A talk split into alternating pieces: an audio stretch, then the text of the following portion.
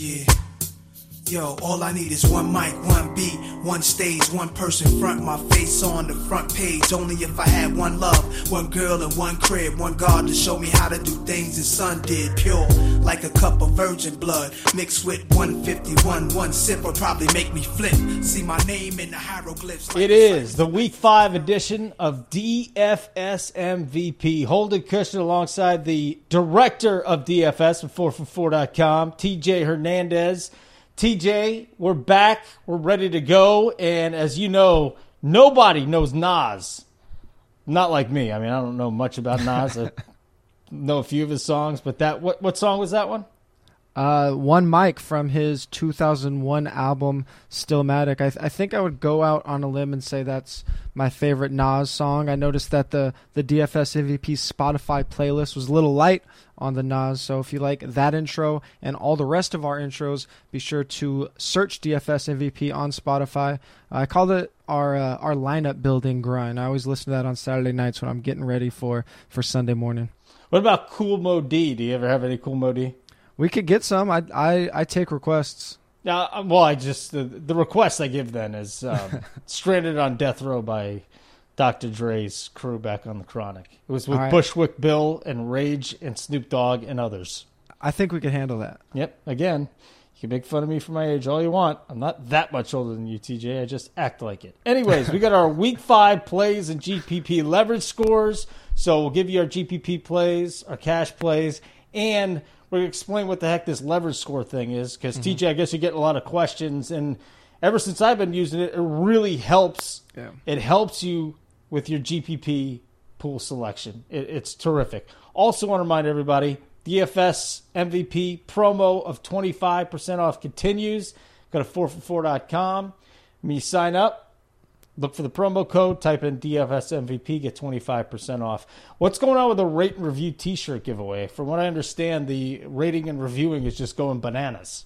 Yeah, that's a nice way to, to get a free shirt. Before I get to that, uh, in addition to the promo code, we just dropped our DFS pricing to $79. So you can get an additional 25% off that. That's only for podcast subscribers. The biggest discount we have. Uh, so make sure you check that out, especially if you're 0 and 4 in your redraft leagues. Uh, if you like the podcast, you can go on iTunes. You can leave a five star rating and review, and that'll automatically enter you into a drawing to win a free 4 for 4 t shirt. Super soft, super comfy.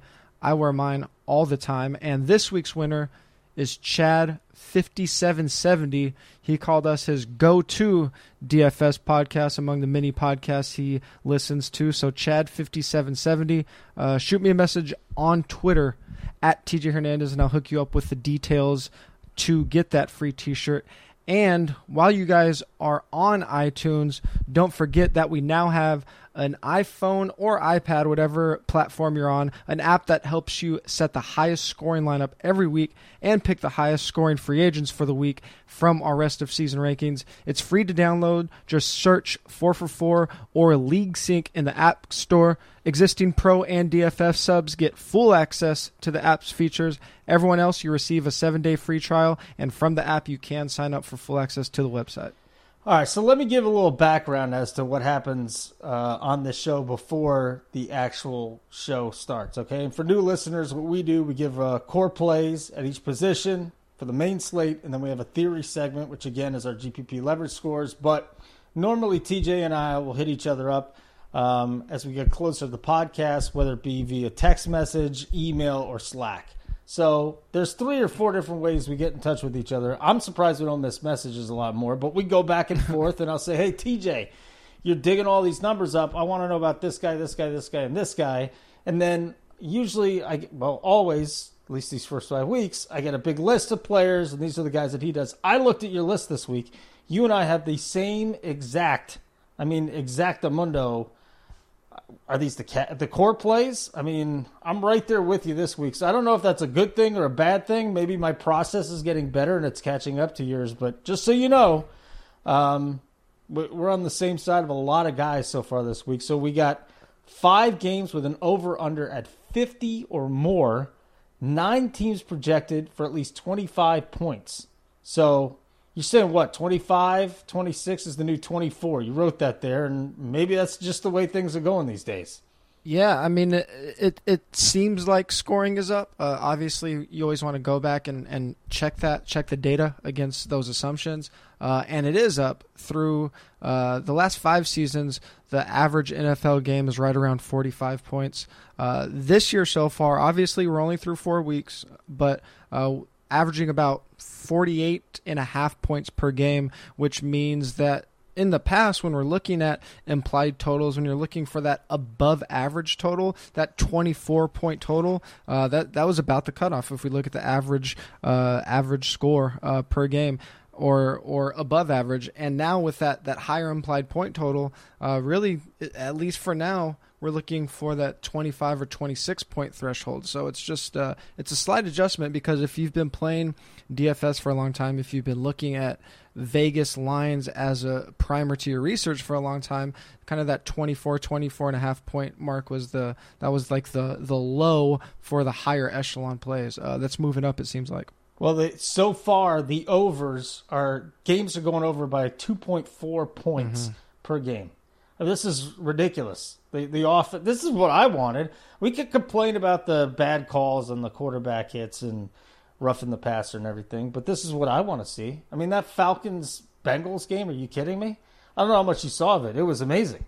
It's extraordinarily entertaining and this is what I want to see too. So and I, th- I think it just makes it more fun for DFS because what we've seen in the past is often you'll have I don't know, basically the Saints and, and the Packers, maybe the, the Patriots. Those are the only teams projected for 27 or 28 points. And then you have all these other teams projected for 25 or less. Uh, now we have a, a lot of teams that are capable and have been scoring as much, if not more, than what we think of as the elite offenses. So it gives us a lot more options uh, in our DFS player pool, it, it really makes you look at everything, and then you see plays like Mitch Trubisky taking down tournaments last week. Uh, so that makes it fun. Uh, you can really look around the league and not just zero in on one or two offenses. All right, so let's start with a game with a, a game total of under 50. Mm-hmm. It's, uh, it's open at 48 and a half. It's sitting at 48 and a half. Jacksonville at Kansas City, which I yeah. think if this game was played in week five of last year, the over under probably would have been 35. because it was Blake Bortles versus Alex Smith. And uh, Blake Bortles, people still didn't realize that Blake Bortles once in a while put up a big game. But you and I both love this guy this week. Bortles, 5,500 on DK, 7,000 on FanDuel. You save money at the quarterback position. Kansas City gets torched. I mean, this is. Uh, listen, you might be hesitant to play Blake Bortles, mm-hmm. but go look at the game logs. The guy does produce, especially when Fournette is out. I, I think we might have already set a record for number of times we've mentioned Blake Bortles in a season. Uh, I think I think we're on three or four five. already. Yeah, but uh, especially this week, I, I, think it's it's probably a pretty good idea to to pay down at the quarterback because we have uh, so many high priced guys at the other positions dominating the value reports. It's it's tempting to go after those high priced quarterbacks because you it does feel like you can get all of those points in, in one fell swoop, but it at least in cash games, it really does lower your floor to not get the the consistent uh, value and volume of those positions like the running backs and wide receivers. Quarterback scoring is so flat that you're not really losing much going from uh, a top tier quarterback to a Bortles, and the price savings just so big compared to the other guys, especially in the spot Kansas City is just a defense to attack right now. They rank 30th in 4 for 4 schedule adjusted fantasy points allowed to quarterbacks, but they are bottom 10 in schedule adjusted fantasy points allowed to every position. So those offenses are just going to eat against the Chiefs and then it's it's a relatively small sample. We have five games in the last two seasons where Bortles has been completely without Fournette. Obviously, he's had a couple partial games without Fournette, but in the, those five complete games without Fournette, Bortles is averaging six more points per game than he is with him. Uh, his attempts are pretty much the same. Uh, his yardage is up, so it's just been a more efficient passing game without Fournette. I think probably that has something to do uh, with with the Tom Coughlin, with the high draft pick, probably forcing Fournette the ball a little more than they have to. Uh, Bortles has just been able to seemingly get in a flow a little bit more. And then additionally, without Fournette. There's some more rushing yardage to, to go around, and that benefits Blake Bortles. He's third in rushing yards among quarterbacks this year, and that obviously is is going to save you in terms of a, a, floor if he doesn't go nuts like we want him to through the passing game. We know he can can get you close to like a, a touchdown's worth, a, a passing touchdown's worth of fantasy points with his legs.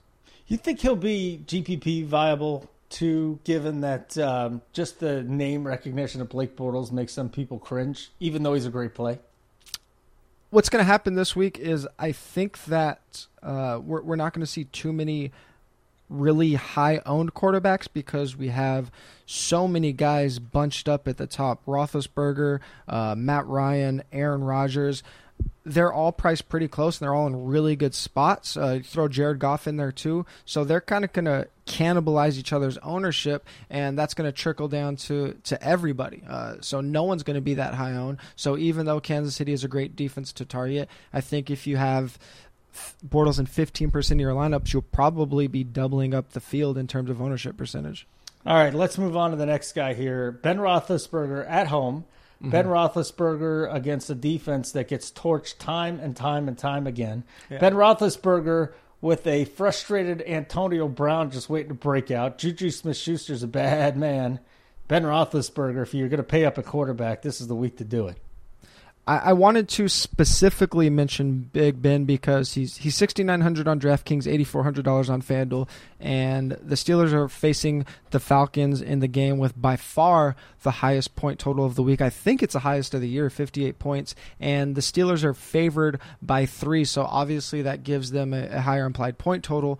Uh, I I, th- I know that the the home and away splits are are uh, very common for anybody that's been following the the Steelers and football for the past couple years. Steelers just for whatever reason play exponentially better at home. And even though Roethlisberger is more expensive than Matt Ryan on both sites, he projects as the better value according to 4 for 4 on both sites, and he's the top overall value uh, on FanDuel. But if we just look at this from a, a game flow and from a, a matchup perspective, both of these offenses rank in the top 10 in passing rate and neutral game script. Both defenses rank in the bottom seven in schedule adjusted fantasy points allowed to quarterback. So even though Ben Roethlisberger is a slightly better value, I think the way that you can you can manage these two quarterbacks if you choose to pay up for quarterback in cash games is you can look at what are you doing elsewhere?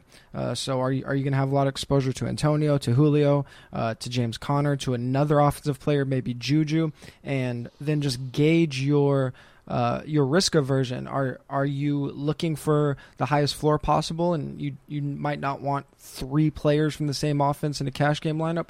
Then go with a quarterback on the opposite team. Uh, if if you're looking for that upside, maybe you're playing all head to heads, then you might be more prone to stack one of these quarterbacks with whatever skill position player you prefer from these offenses. So uh, it, it's it's a little bit splitting hairs here, and I I think probably these two quarterbacks will will not only be the most popular, but when people start building lineups, will be the most obvious best plays. Uh, but it's definitely worth discussing how you should manage them because there there is a level of skill to managing that risk, and I think it's something that often goes very overlooked when people look at these players in a vacuum.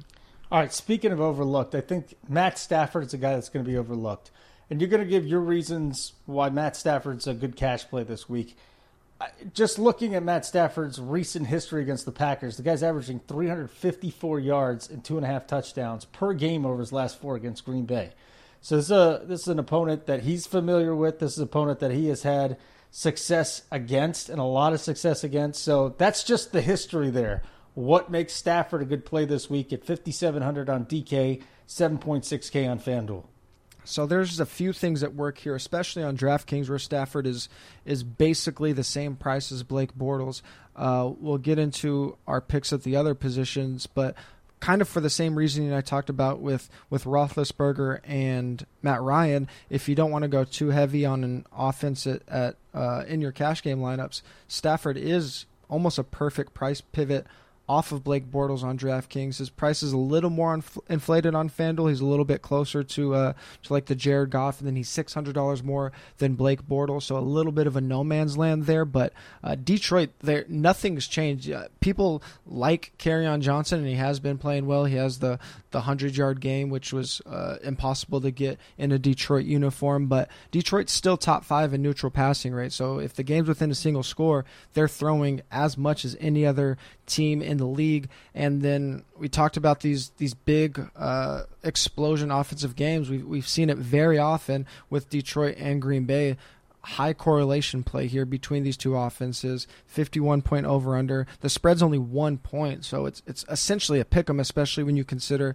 that it's a divisional matchup. And then when we look at, at Green Bay's numbers against quarterbacks and against the pass so far this year, they they look pretty good, but they haven't really had to face any decent passing game except for the Vikings. And then when they did, they gave up 425 and four, granted in overtime, but still that's that's a really big number. Trubisky week one, uh, he obviously wasn't Trubisky we saw last week. Alex Smith, I don't know what Jay Gruden's doing with him in Washington. Obviously Josh Allen last week. That Buffalo offense is the worst in the league. So Green Bay hasn't really been tested, and I think they're really going to get pushed this week by Detroit. All right, so there you go uh, at the quarterback position with Bortles, Big Ben, and Stafford. As we move on to the running back position you're gonna notice there's gonna be some some Jaguars on here, and if you're into mm-hmm. onslaughts, GPP, that was our T-shirt, the onslaught T-shirt the that onslaught. never got made. I mean, the Jaguars are shaping up. Everybody's going to be on the. Well, maybe people won't be on the Chiefs because they're facing the Jaguars, but in a potential shootout, uh, T.J. Yeldon leads the way here at running back, 5.6K on DK, and a very affordable 6,500 on FanDuel for a guy that is going to get the start for Leonard Fournette. He has been a running back one and season long. He's been a running back one. I mean, he's just had the opportunity. He's put up some nice games, and um, he's also disappointed when he's had a chance to carry the load. But again, this seems like a wonderful week for T.J. Yeldon's floor again, looking at that Kansas City defense, I said they're bottom 10 against every position. They rank 30th in schedule adjusted fantasy points allowed to uh, running backs. 21 touches last week in relief of Fournette. I know it was it was he went out halfway through the first, so it was pretty much the whole game. But still, uh, getting those 21 touches when he wasn't even expected to start, I think, is very noteworthy. And there are some affordable options at running back, but none that offer the floor anywhere close to Yeldon this week. It, it looks like Joe Mixon is going to be back, so that's going to eliminate that Giovani Bernard value that we were hoping for going into this week. All the other cheap backs, you, you can make an argument where they have a decent floor, but you can also paint a very clear picture where any one price below, say, 7,000 just is a huge risk in a cash game. So we'll get to some uh, of the other guys shortly, but – if you need price saving somewhere, and TJ Yeldon, to me, right now, as as injuries stand, is the most obvious price saving option, at least at the skill positions. Well, let's uh, actually let's go to the other price saving option before we get mm-hmm. to the two big guns, and that would be Aaron Jones of Green Bay. Um, he is, and, and, he is. We've said this since the beginning of last year. He's the most talented back in the Green Bay backfield, yeah. and last week he played 29 snaps. Jamaal Williams played 28 snaps. The the big question is is Aaron Jones ever going to be out there in a third down situation where they need uh, to block for Aaron Rodgers mm-hmm. because mm-hmm. Jamaal Williams kind of has that wrapped up. But he averaged almost six yards per carry last week. He he broke off a 30 yarder. Aaron Jones to me is uh, screaming value and. listen, you can question the floor a little bit, but at 4.3K on DK and 6,100 on FanDuel in a week where uh, a second straight week where the pricing I think is a little bit tighter than it has been early in the year. Aaron Jones stands out to me. Why do you like him? Pri- pricing is much tighter than it's been. Maybe I think this has to be the, the toughest all year, which is which is great for uh, anybody that, that's putting in the work. I've I've talked about a lot in the past how when we have three or four obvious values, it, it all it does is increase variance. I think this is a week where salaries are tighter, increases the skill, uh, at least in theory and over the long run. But uh, Aaron Jones is, at the very least, he's a leverage play off of the Green Bay passing game because the Green Bay passing game is going to be popular this week, even if uh, Allison and and Randall Cobb end up being out. A lot of people are going to be on Aaron Rodgers. A lot of people are going to be on on uh, the other pass catchers there. But I, I I'm pretty sure that a, a lot of owners are going to shy away from this timeshare. And you mentioned this the snap share was pretty much even between Jones and Williams last week. But even with that even snap share, when when Jones is in, he's touching the ball. When Williams in, is in, he's blocking a lot, and that's very evident by the fact that Jones accounted for forty uh, percent of the backfield touch share last week, and and that's a pretty significant number considering that Ty Montgomery is getting in the mix too. So we see Ty Montgomery around uh, that 35% mark. Williams down in, in the 20s, and then Aaron Jones is, is getting the leftover, which is that 40%.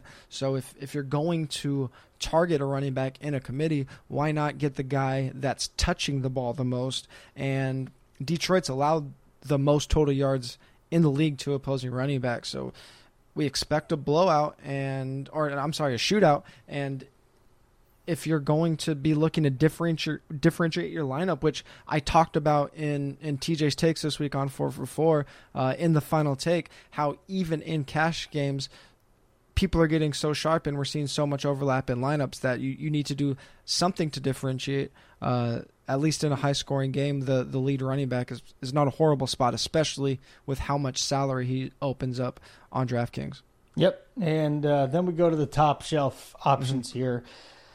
It'll be an interesting build this week if you want to get both Todd Gurley and Melvin Gordon into your lineups, um, to, to say the least. And I think there's a viable strategy and there's a way to do it. You're going to have to go cheap at a couple other positions. But let's just say you're only going for one of these guys, Gordon or Gurley. Gordon's at 8.6 on DK. He's 9.4 on DK, uh, or Gurley's 9.4 on DK. And then on FanDuel, Gordon at 8.7 and Gurley at 9.1. So give us a little breakdown here of which one to choose in cash.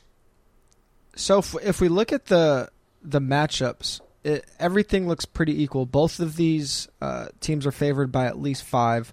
Uh, they both carry a huge portion of their teams, uh, both overall touch share and backfield touch share. Uh, they both account for a huge percentage of their team's total yards. Gordon slightly higher in the yardage department, Gurley slightly higher in the, the running back and team touch department. On paper, Gordon has the easier matchup. Oakland's allowed the third most yards on the ground to opposing running backs. Uh, but you talked about how salaries have been pretty open for the first month of the season, and what those open salaries do, especially at the lower stakes, is it often numbs players to price sensitivity. And the game of DFS is all about value. So now that we have these salaries that are very tight, the difference between 8700 on FanDuel and 9100 on uh, FanDuel between Gordon and Gurley, that $400 difference Whereas that off, often doesn't matter when salaries are open. That can make a very big difference in the overall makeup of your lineup. Move over to DraftKings, the difference is $800 between the two, with Gordon being the cheapest. So, with that price sensitivity, even though Gurley I, probably clearly has has the the higher ceiling just because of how great that offense is. Uh, if we're looking at it from a value perspective, I think I have to give the nod to Gordon because that that small price difference on FanDuel and that big price difference on DraftKings really does open up a, a, lot of things and and raises the overall floor of your lineup. Again, going back to not looking uh, at these things in a vacuum, just looking at the overall makeup of your lineup. You have to give the nod to Gordon in cash games.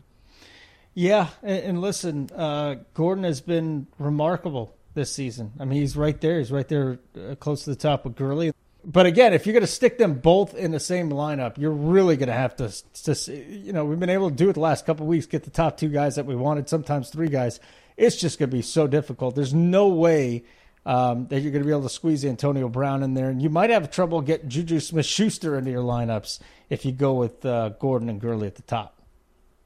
I, I, think you might be able to do it on FanDuel. Uh, you're, you're really going to have to punt some other positions, but there are – enough values uh, elsewhere where you might be able to jam them in. On DraftKings, it's going to be very, very difficult to do. All right, so let's move on to wide receiver. And speaking of Antonio Brown, what is going on with Antonio Brown? I mean, that's that's the big question right now because it, listen, he's he still should be the number one overall. He has still scored three out of the four games he's played this year, but he's yet to get to 100 yards. As a matter of fact, he's had uh, here, here's his game log: 93, nine for 93, nine for 67, six for 50, and five for 62. These are not Antonio Brown numbers. He's scoring. Yeah but he's not. He's getting targeted too. He's got a ton of targets those first two weeks, but the you know the last couple of weeks, nine targets, eleven targets. It's really not anything astronomical, and we're just not seeing the same type of numbers out of Antonio Brown. So you wonder if this week in this matchup, this is the week to go with Antonio and spend up in cash. The the difference has been that the Pittsburgh Steelers have always had a very concentrated passing game, at least in the past few years. Uh, but it's been between Antonio Brown and Le'Veon Bell, where they aren't necessarily cannibalizing each other's uh, uh, types of of routes and types of targets, very different targets. Now all of a sudden, Juju Smith Schuster is the Le'Veon Bell in terms of the number two in target share, and, and they're still splitting targets at, at a very high rate. They're about 55%, which is the second highest in the league in terms of combined number one and two target share. But Juju is a receiver and Antonio is a receiver. So it's it's not like we had it when it was Le'Veon Bell, where it's it's a lot of these shorter routes. They're running similar routes. They're, Juju's a very good receiver, um, and he's taken away some of that upside from Brown. But with all that being said, Atlanta ranks 30th in schedule adjusted fantasy points allowed to opposing wide receivers. Again, this is uh, this is expected to be a very high scoring game. If you you can get to Antonio, 9100 on DraftKings, $9,000 on FanDuel with the values at the other positions, it's going to most likely cost you foregoing Gurley, but I, I think that's okay. And in the same game, we have to think about Julio Jones because you are getting Julio at a discount. And I know a lot of people like to bash Julio. He's averaging 20 PPR points per game. He's seventh in the league in, in overall fantasy points among wide receivers. He leads the league in target share. Uh, Pittsburgh's allowed the fourth most fantasy points per attempt to opposing quarterbacks. That's obviously going to translate to the pass catchers. And then what really stands out to me this week Pittsburgh's allowed the second most deep completions. That's passes that travel at least 15 yards downfield.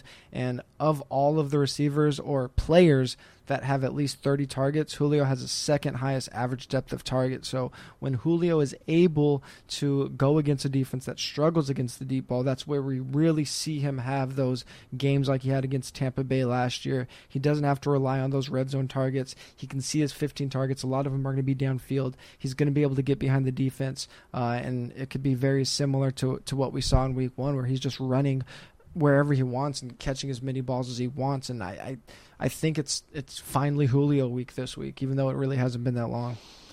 You're calling it right now, Julio week. This is Julio week. Yeah, huge Julio week. Oh and man, I, and it has a lot to do with the with the Pittsburgh's inability to, to guard the deep ball. I mean, this is you know this is the the question. Or do you fade both of them and see if you can go down a little bit in price and and maybe get some, you know, get some big time production out of Juju. And yeah. then there's still people that think that Calvin Ridley's going to score two touchdowns every week. Good luck with that. But uh, that's a great debate right there with Brown and Julio Jones. So uh, you like Calvin Julio Ridley's third on his th- Calvin Ridley's third on his own team in in snap share and target share. Isn't so he, people need to people need to calm down with all that because like they're fifty four percent of the snaps or something like, like that. It's absurd. And and, and I, there was people on Twitter. I don't. I I I think the poll was Julio versus, versus Calvin Ridley, and people say they'd rather have Calvin Ridley what? right now. That yeah, it's it's absurd. I, it, it, was I don't remember who put it out. Um, sorry for, for forgetting if you're listening, but it was a it was a poll that had a lot of uh, results, and, and the public's just on Calvin Ridley. But even with that being said, Antonio Brown and Julio they're going to be very chalky this week, uh, and wide receivers, uh, at least in tournaments, wide receivers a position where I, I usually don't eat the chalk, but I think Julio, you I, this is a spot to go with the chalk this week. Well, I'll just say this: that I, I like Calvin Ridley a lot, and the Falcons did too. I mean, they drafted him early, but I'm going to like him a lot next year and the year after that. Right. I mean, right. a, again, this is going to be a star, but we're still talking about Julio Jones. Just because he doesn't find the end zone doesn't mean that he's garbage. So good. I mean, let's let's play on that. Maybe some people will still f- fade Julio Jones uh, because he doesn't get in the end zone yet. He still comes up with tons of numbers elsewhere. All right, let's get to the um, the Rams receiver de jour mm-hmm. going up against a horrific Seattle secondary. You got Cooper Kupp listed at 6.3K on DK, 6.7 on FanDuel. Then you got Robert Woods has scored three times the last 2 mm-hmm. weeks. Cooks found the end zone against Minnesota, but you know Cooper Kupp is kind of the guy that uh, nobody talked about, and then Minnesota against Minnesota was his coming out party this year at least, and it seems as though that's the guy you want to target from the passing game because of what salary.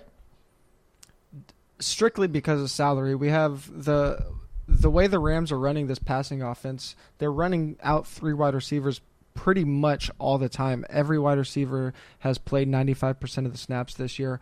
All three uh, have at least 24% of the team's targets, and they're all separated by less than 2% target share. So, from a value perspective, it just makes sense to go with the cheapest guy. And right now, Kupp is that guy. Uh, if if touchdowns start to override pricing, uh, we might see that change a little bit because Kupp is fourth in the league in red zone targets. But for now, uh, the the price is is still pretty close. Um, on FanDuel, he's noticeably cheaper than than his teammates. But if you're just looking for value, go with the cheaper guy. Uh, this is my new Eric Decker. I, I, I, said before the season he's a he's a, he's a dark horse. He's a dark horse to, to lead the league in, in receiving touchdowns, and I got a little bit of flack for it. Uh, but now he's fourth in those red zone targets. This offense is ridiculous, and I think he can make a run at that. All right, so Cooper Kupp, the guy there. I love Robert Woods this week, but I mean, again, if you're jamming in the tight pricing, Cooper Kupp, it's it's not a bad fallback option to have. I mean, at any given time, Kupp could outscore him too. So Cooper Kupp, the Rams wide receiver, you're looking at. Now let's go to the Jacksonville uh, wide receiver situation.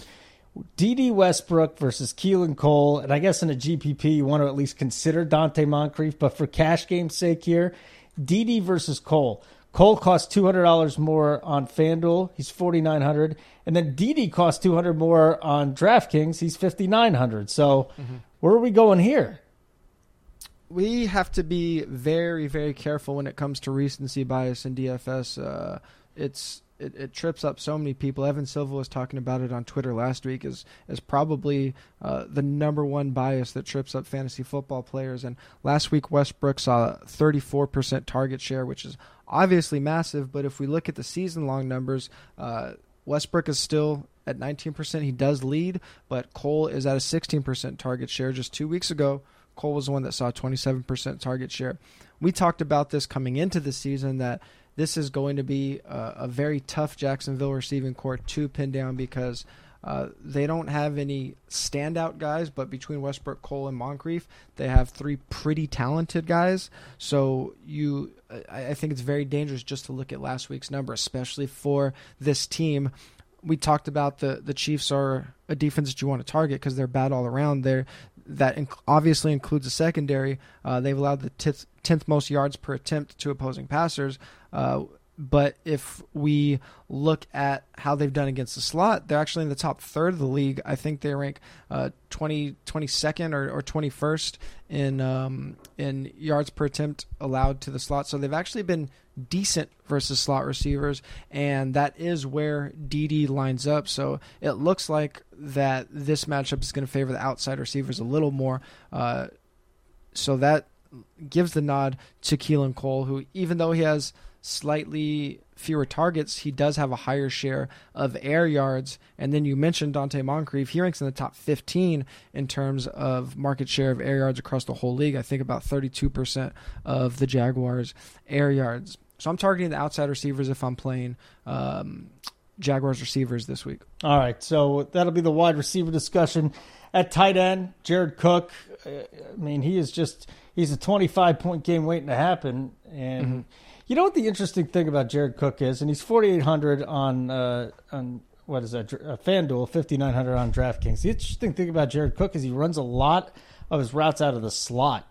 Uh, mm-hmm. You don't see that very often with many tight ends, but it is something that the Raiders do with Jared Cook, and I have a feeling he's going to be pretty popular this week. Should he be popular this week?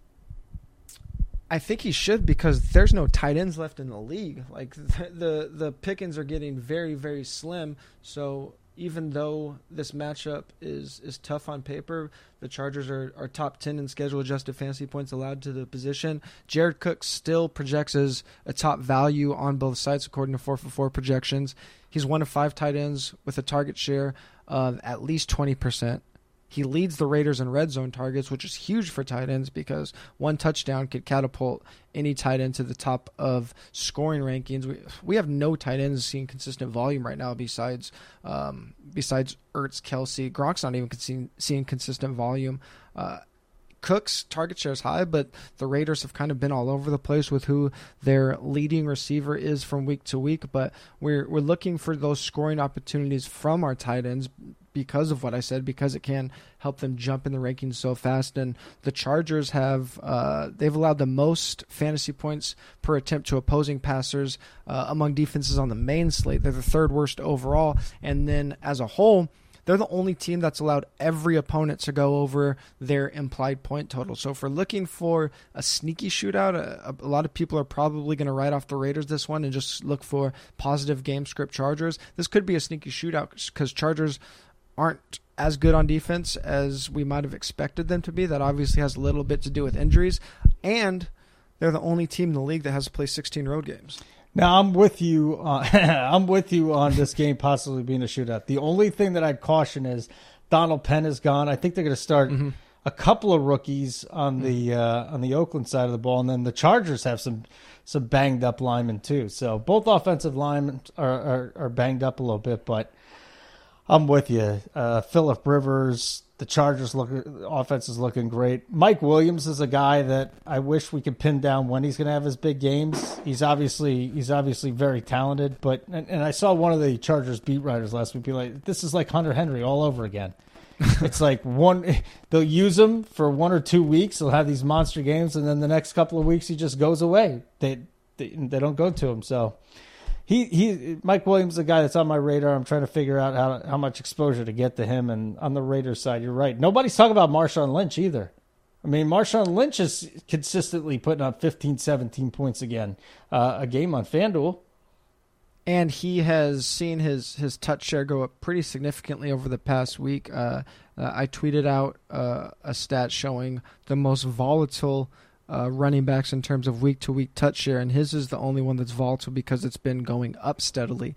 Uh, the only concern here, obviously, is game script, as uh, I think it's five and a half point underdogs, but he's seen the bulk of the Raiders running back touches, and if it is a shootout, he's a very good, affordable option. All right, Jimmy Graham, tight ends, get back here. 4,700 on um, is he 47 on on FanDuel? That can't be right, is on it? DK. DK, 61 yep. on FanDuel. All right, so he's got at least six targets in three straight games. Aaron Rodgers, since week one, has been saying we need to get the guy this, the ball some more. And there's some injuries for the Packers, too. So Jimmy Graham looking good in week number five. If Geronimo, Geronimo Allison and Randall Cobb end up being out, which they both missed practice, we record this on Wednesday night. They both both missed practice today. Uh, Jimmy Graham is, is cash game viable, but he's just worth mentioning because, as I talked about, there just aren't a lot of reliable tight ends right now, and that's six targets per game in an offense that throws at the second second highest rate in the red zone. Uh, with some injuries, he, he's going to be a guy that you want to look to just from from the upside of this offense. And I'm if I can attach my player pool to Aaron Rodgers, I'm always for that. Well, it almost brings up like, you know, your build this week. How much is it going to give you an advantage to pay up for Kelce or Ertz then. You know, and you don't want to do that in cash games as much, but would you deviate from the plan a little bit? And I guess, you know, making cases for Cook and Graham, maybe you don't have to, but then you go way down, way down the list, and Vance McDonald, 3.7 on DK, 4.6K on FanDuel, and Jesse James, the guy that comes at everybody, oh, Jesse James, that's the tight end for the Steelers, but that's not what Ben Roethlisberger's thinking. Vance McDonald projects as a, a top five value uh, on four for four on both sides. The obvious concern is just the target share. He rank, he's he's fourth on his own team in target share behind AB, Juju, and James Conner. Uh, for the season, only around eight percent. The the obvious upside here is you are getting a tight end in what's expected to be the highest scoring game of the week. So if you're going to make the argument when Falcons are in a high scoring game that Austin Hooper is viable because he's a punt play, then you have to follow that logic and say that Vance McDonald is viable because he's a punt play in a very high scoring game. Uh, there are options that are slightly cheaper, but as I always talk about, if you are going to punt positions, I think tight end and defense are the best spots to do it, and especially tight end because it's the most volatile week to week position. So even though he's only at 8% target share, a tight end that has opportunity to score a touchdown, that's a home favorite. That's usually a favorable spot for tight end. So you don't you're not always going to be able to follow the target share at this position like you can at wide receiver. Uh, I I don't love it because I obviously think his floor is very low, uh, given those low targets from time to time, but. You're getting exposure to the highest scoring game of the week. Yep, no doubt about it. All right, so we move on to defense now. Uh, interesting. The Titans are the top uh, are the top cost defense on Mm-hmm. DraftKings at four thousand, and then just thirty nine hundred on FanDuel. They're kind of toward the bottom, which was fascinating to me because the Titans look great. Josh Allen loves getting sacked. I mean, he's been sacked more than any other quarterback. What's he had? Two and a half games, three and a half games, three and a half games. I mean, this and the most predictive thing about defenses, you go after sacks. Well, I mean, this is lining up nice for the Titans. I, this is this to me is a no brainer on FanDuel. Yeah, they are priced as the 13th defense on on FanDuel, I believe, compared to the uh, number number one defense on DraftKings. So it's going to be tough to pay up that full four thousand dollar price tag. They're seven hundred dollars more than any other defense this week on DraftKings, but you're getting a big discount on FanDuel. Uh, we saw in the FanDuel Sunday Million, the Packers were on, they were sub seven percent ownership last week against the Bills, and I think that had a lot to do with what we saw from the Bills against the Vikings in Week Three. Uh, but no one should have been fooled. This is the worst offense in the league. This is the worst offensive line in the league, and that's going to lead to fantasy points. So anytime you have a defense that's even a decent value, you have to consider playing them. And, and Tennessee is a great value. They're a top defensive value uh, on the main slate on FanDuel. I hold your nose when I say this, but San Francisco, oh, oh, jeez, San Francisco, but they are playing the worst coach team in the NFL, and there's something to be said for that. Ooh, that's a that's a very fire take. But given what what we've seen uh, the Cardinals do with David Johnson, I mean, it's it's pretty hard to argue. But Not just him. I mean, throwing in Rosen in the last two minutes of, of Oh. That was crazy. first start. I mean, that was crazy. and how do you not know how to utilize one of the best weapons in the NFL? Like, my goodness. After three games, he finally said, "Jesus, you know, we got to figure out how to use them in the slot," and they still didn't figure out how to use them in the slot. What a disaster Arizona yeah, well, is. I, I don't know. I don't know what's going on in the desert, but uh, you got a, a CJ Beathard team that is favored by four and a half at home. So that kind of tells you all you need to know about what uh, Vegas thinks about the Cardinals. The Arizona's projected to uh, score fewer than 17 points. Anytime you can get a defense facing a rookie, just period, but especially on the road, uh, you want to do it. We see we saw it last week. Oakland isn't a defense that you're necessarily going to want to play against anybody, but we saw them put up a very big number because rookie quarterbacks have a propensity to turn over the ball. That's what Baker Mayfield did. All of the rookie quarterbacks that are starting right now have an interception rate around 3% or higher. 3% is like the the the top of what the worst quarterbacks usually end up at uh, at the end of the year. So that rookie on the road I think targeting that alone makes it a viable strategy. And then obviously the four and a half point home favorite is just an extra nod to that. All right, so there you go. That's our cash and GPP plays uh, this week on FanDuel and DraftKings. And uh, fantasy football, ladies and gentlemen, in full swing now. We partnered up with DraftKings to bring you any of our 4 for 4 memberships for free. All you got to do is go to 4for4.com backslash DraftKings and follow the instructions.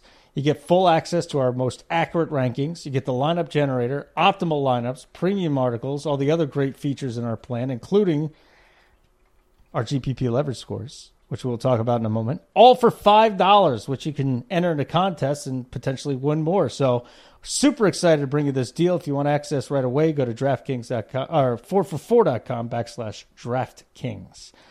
All right, leverage scores and building a player portfolio. TJ, what is a leverage score? Yeah, I wanted to talk about this this week because we've been getting uh, quite a few questions from from subscribers and from people that have subscribed. We opened up uh, some of the tools in week one, just people talking about leverage scores, asking me what they are, and asking me about um, our ownership. So before I actually get into to um, to the leverage scores. Kind of the the impetus to the reason I wanted to talk about this is I have I every week I get quite a few questions um, about ownership.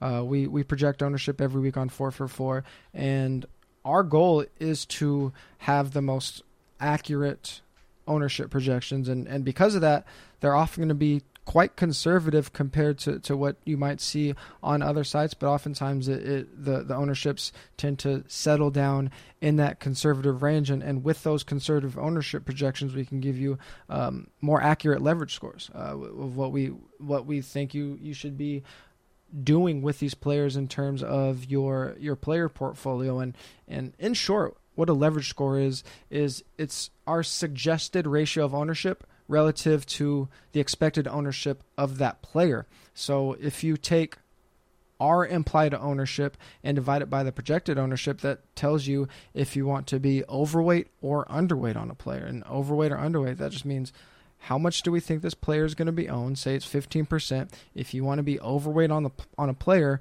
you own that player more than 15% in your personal portfolio. So if you have uh, if you have 100 lineups, your 16th lineup with that player is going to put you over overweight relative to the field. And of course, we're we deal with ranges in terms of our ownership projections at four for four. So if a player's projected 10 to 15 percent, then that 15 percent is what we think the top of their ownership range is. Uh, so you should keep that in mind when we're when we're looking at these leverage scores. All right, so there's a little primer for it. Now we know what a leverage score is. How do we mm-hmm. get an implied ownership? Is the big question.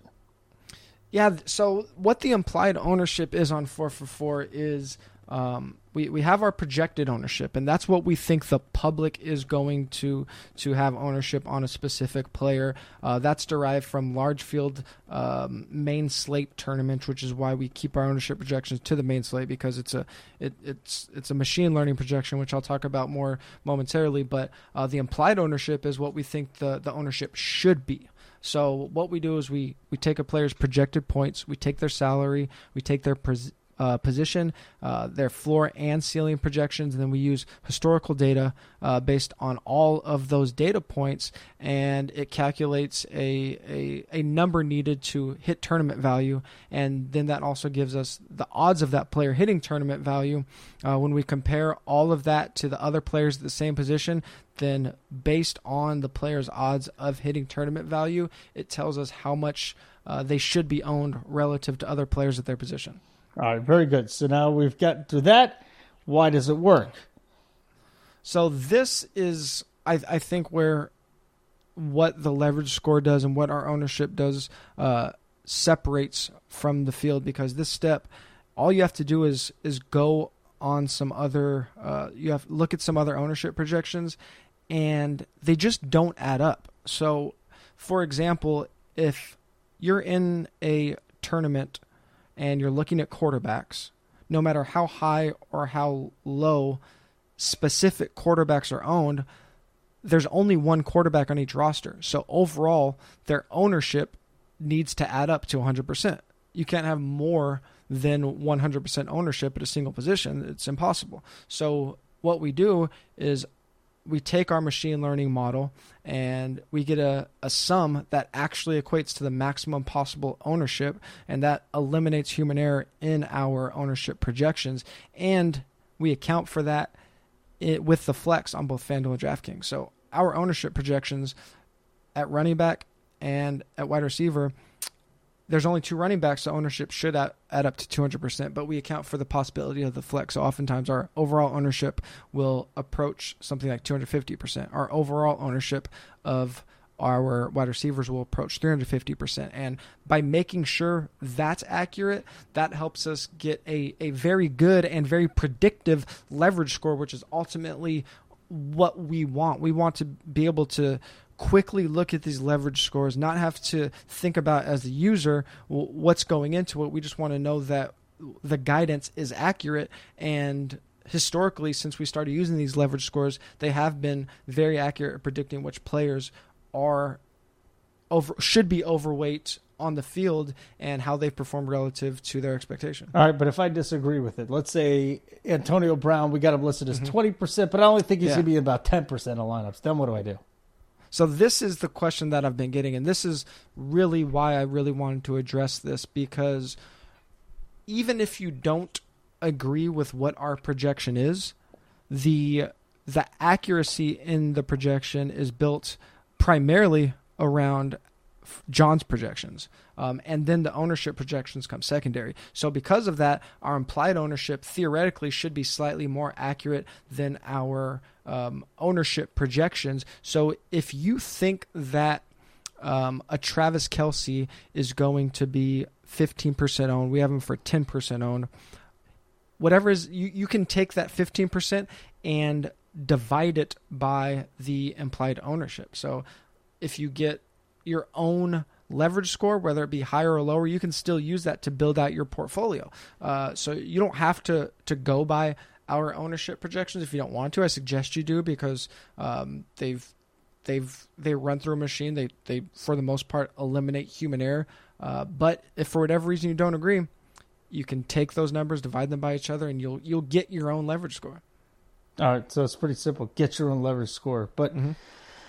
Uh, if you're using just because you're using leverage scores doesn't mean you're mm-hmm. going to use them right. So, yeah. how do you? What's the worst way possible that you could try and use this? What I I've I've noticed some users doing that haven't went through and and taken the time to understand what these numbers mean. And I, I think that's very important. We have an article called Balancing Value with Ownership in DFS that explains the GPP leverage scores in our strategy hub. Um, and the the danger is going onto the leverage score page, looking for the players with the highest leverage scores, and thinking that those are the best tournament values. But uh, the highest leverage score doesn't mean the best play. So, for example, a lot of times you'll see a a, a quarterback or a defense with a uh, with a very high leverage score, but that's just because they have a scoring projection. So just the fact that a, a quarterback is usually going to be projected for uh, 10 points as, as um, a minimum, the lowest scoring quarterback.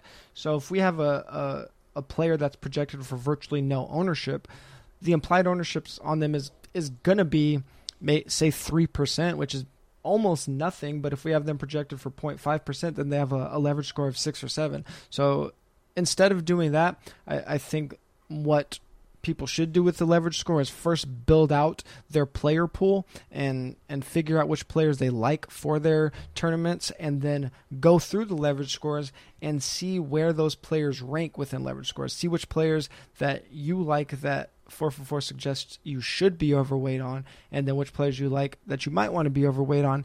And then you can look at the leverage scores and look for, for viable players that pop in leverage scores. So, for example, um, a Taylor Gabriel last week, he was very high in the leverage scores, but he was also coming off an 11 target game. He wasn't a player that had a high leverage score just because his ownership was at 0.5, even though it's at 3. If you have a leverage score of 3 or 4 with an ownership projection of, of 3%, 5%, or 7%, then all of a sudden that's something that should pop to you, not just the players that are projected for basically no ownership. All right, and there are some players you just rolled down. Let's see here. This week, uh, Taywan Taylor's uh, mm-hmm. FanDuel leverage scores almost eight. Yeah. But again, it goes back to the 0.5 percent ownership. So you have to think if he's, hey, is he in your, is he in your player pool? And then you got guys that we were talking about earlier tonight, like Marshawn Lynch, seven and a half percent ownership. He's got a 1.42 FanDuel leverage score, but that looks like somebody since he's already on my list. Bam, he pops, and that's how I can use it. Yeah, and and actually the the Taywan is a really good example because uh, another way that you can you can think about leverage or players that you, you should be overweight on, and and this really just goes for for any suggestion. Um, even if you don't use four for four in our leverage scores, if you have a, a lot of information that you're taking in and you hear that you should be overweight on a player, especially at wide receivers. Think about Taywan Taylor. If you scroll down and then you see two or three pass catchers in that offense that you should be overweight on, maybe that's not telling you to focus in on Taywan Taylor, but telling you to focus in on the passing game. So even though someone say like Corey Davis might have whatever 10 to 15% ownership, if you see all of these players that are pass catchers on the Titans with positive leverage scores or that you're hearing you should be overweight on, maybe you transfer some of that uh, expectation in terms of being overweight on that player and put it on the player you like, be it Corey Davis in this example. All right, so very good. And then anything else you want to bring up about this since you're getting so many questions about it? Yeah, I I, think a lot of new DFS players or or relatively novice DFS players um, really fudge on what it means to be overweight or underweight on a player, and and oftentimes people will use very absolute terms when we're talking about this, and I, I think that's why it, uh, it, it might confuse a lot of players. You'll you'll hear industry vernacular talking about fading a player or, or being all in on a player. It's it's almost never the case that a DFS player, an experienced DFS player that is running out 150 lineups per tournament even if they say they're all in on a player, they don't have that player in 100% of lineups. I can almost guarantee you that what that means is what we talked about before. They're looking at however they come up with their ownership projections, figuring out how much they think each player will be owned in their player portfolio, and then weighting those player shares accordingly. So if you want to be overweight and a player is expected to be 15% owned, uh, maybe have him in 20% of your lineups. If you want to fade a player, but he's a very popular play. Um, let's use Ezekiel Elliott for example. He he was the driver of a lot of winning lineups last week. But if you like Saquon Barkley over him, that doesn't mean you should completely fade Zeke. If he's going to be on 12%, maybe you only have him in 5% of your lineups, but you're still giving yourself those outs. You, it's, it's like poker. You don't want to be leaving yourself no outs. Uh, and something that you can do to, to help – practice and learn this technique is on DraftKings you can download the CSV of any tournament you play in and you get access to every lineup that was in that tournament. And I talk about this each week in TJ's takes when I'm reviewing uh, the the winning lineups from the tournaments. Don't just look at the winning lineup. Go download the entire CSV and look at how that winning player constructed their entire team. So the winning lineup on DraftKings last week had Taylor Gabriel, and I think Taylor Gabriel was sub two percent owned. So somebody that isn't going through this process or isn't thinking in terms of player portfolios thinks that that's just a luck box score. How would you ever get Taylor Gabriel? But the player that won, he had 49 lineups entered into the millionaire. He, I, I think, 20% of his lineups were uh, Mitch Trubisky, and I want to say four or five of his lineups included uh, Taylor Gabriel. So he only had Taylor Gabriel in, in 7 to 10% of his lineups, but because Taylor Gabriel was sub 2% owned, he was way overweight on the field, but he wasn't going all in on a very high volatile position. But when that player hit, he has him spread out enough in his portfolio to give him a chance to win a million dollars to beat 250,000 people. Uh, so I think that's where people mess up a lot. They they, they see these 1% uh, owned players and they think that if you land on a Taylor Gabriel, then you need to have him in all of your lineups because you the the, the term you, I hear a lot is cover all your bases, but that's not how you do it. The way to do it is to uh, intelligently figure out a way to to, to project this ownership and figure out how you're going to leverage the field. That's why we call it the leverage score. We're looking ways to leverage the field, and ownership in tournaments is the best way to do that. We're we're foregoing value often in tournaments, but we're we're looking for owner uh, for value in terms of that ownership, and that's what we hope to do with those scores. You know, we got a couple minutes left here, and I told you I wanted to talk about something else. And since we're on the the whole tournament discussion, just really briefly, because we could probably spend a lot of time on it, but in the single entry tournaments, there's a I mean, there's, yeah. there's a different uh, strategy to building your single entry tournament lineups as opposed to your multi entries. I mean, there's probably a different Absolutely. one in your book from a from a single entry and a and a massive GPP to a 20 entry tournament. I mean, yep. at, at that point. So for those of us, and I enjoy the single tournament lineups. I remember there's one guy, and I actually think this guy goes out and gives advice, bad advice, so that he can uh, clean up in, in tournaments. I'm not even kidding. But he, he said, "Hey, listen, I hope you uh, get in a single entry tournament with me, man. That's you know you're going to get crushed in a single entry tournament. You you know you're going to want to try and do the multi entry tournament. Just put one or two in a multi entry tournament." I'm saying this is this cannot be this is horrible advice. What are you doing here? So my question to you when we get to the single entry tournament, are you using a lot of your cash game lineup and then maybe making a tweak here or there to adjust for ownership? What's your strategy when you're going into a single entry tournament? Well, I want to address what that guy told you because this is just simple counting and math and economics. If if you can only afford to play one or two entries in a contest, then just from a from a, few, a pure chance perspective, it makes way more sense for you to play a limited entry contest. Why would you take one or two lineups against a field of players that can afford to have 150 lineups? That's like you're basically playing a lotto, and not only do players get slightly more uh, lotto tickets from a skill perspective, but they're actually getting a actual number uh, higher. They're they're getting more lottery tickets. Why would you do that to yourself? If the the especially if you don't consider yourself one of the best players in the world, what you want to do is put yourself on a, a even playing field as possible. So, uh, what that means is the same number of entries, the highest number of of uh, of people being paid out, the biggest way to multiply your money if you min cash,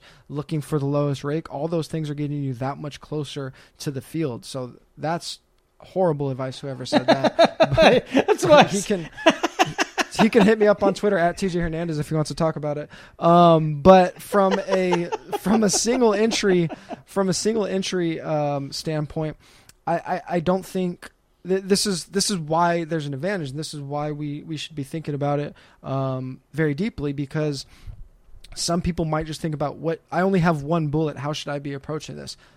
That's the wrong way to think about it. You have to think about what is the size of the field and what stakes is in my playing. So the higher you move, you move up in stakes, the more price sensitive uh, players are going to be, just be, because they're they're better DFS players. They understand value, and because of that price sensitivity, uh, you, you, can you can be slightly uh, more contrarian against those those very um, those very good players.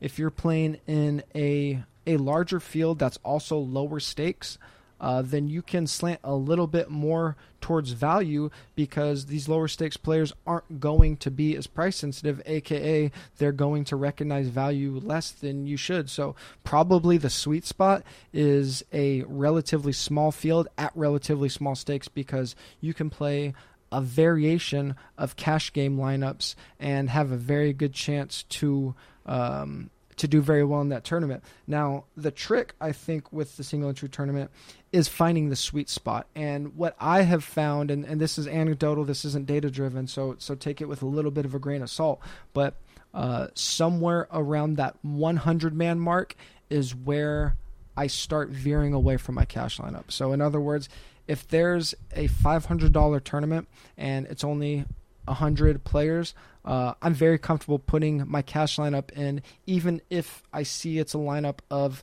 the top 50 players in the world. And now I I know there are a lot of people that might not agree with that, but at least in my database, my results have shown that that is a positive approach. Now, when it gets closer to 200 and definitely beyond, you want to start adding some kind of differentiator. So um, I, I'm I'm going to sidestep the question a little bit by answering this with a three max question, but I think you could think about it the same way if you're playing multiple single entries. So if if I'm in a three max tournament, oftentimes what I'll do is I'll I'll take my player core, so my my most obvious running backs, most obvious receivers, be it maybe that's only uh, seven to ten players that I'm rotating between those three lineups, and then find three unique stacks that I want to use, or three of my favorite stacks, uh, because I think it's going to be easier to stay on that player core and hope that hits. And then when, whatever one of those stacks hits, that's going to shoot you up the leaderboard.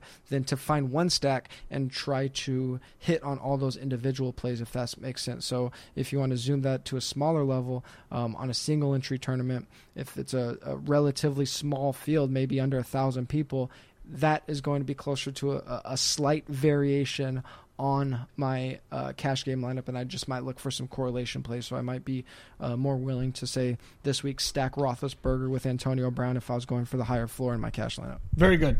Thank you, sir. Appreciate that. I uh, want to thank TJ for actually staying focused as his favorite baseball team is uh, playing right now. You're the only Oakland A's fan that I know as we tape this here on what is it Wednesday night. So good luck to you. Hope they come back. Thanks. There there there aren't a lot of us that uh, stick through through the tough years, but as we're recording, it's two nothing Yankees. Three nothing. Uh, You're on three delay. nothing Yankees. Yeah. Um, so hopefully by the time this gets released tomorrow, I'll be booking a ticket up to Oakland uh, for a game against the Red Sox. That would be good. If not, maybe we'll just have a ton of success this weekend and everything will be better that way. Um, I'll take that. So again, want to remind everybody if you sign up right now, uh, make sure you use our promo DFS MVP for twenty five percent off, and you already get a great rate. What are we down to? Seventy nine dollars. Seventy nine dollars without a discount. So add that twenty five percent on. You're getting a great deal. Absolutely. And then tell them about the rate and review T-shirt giveaway one more time. Make sure you go on iTunes, go to DFS MVP, leave us a five star rating, and leave us a nice review, and you'll automatically be entered into a drawing to win a free 4 for 4 t shirt of your choice. Uh, the most comfortable, softest, stylish t shirts in the game. Uh, and uh, if you if you like what you hear, Give me a follow on Twitter at TJ Hernandez. Make sure you follow my co host Holden Kushner at Holden Radio, and we will talk to you next week. I'm on the right track, I'm finally found. You need some soul searching, the time is now. All I need is one mic. One mic. All I need is one mic. One mic. That's all I ever needed in this world. Cash. All I need is one mic. One mic. Cars, the jewelry. All I need is one mic.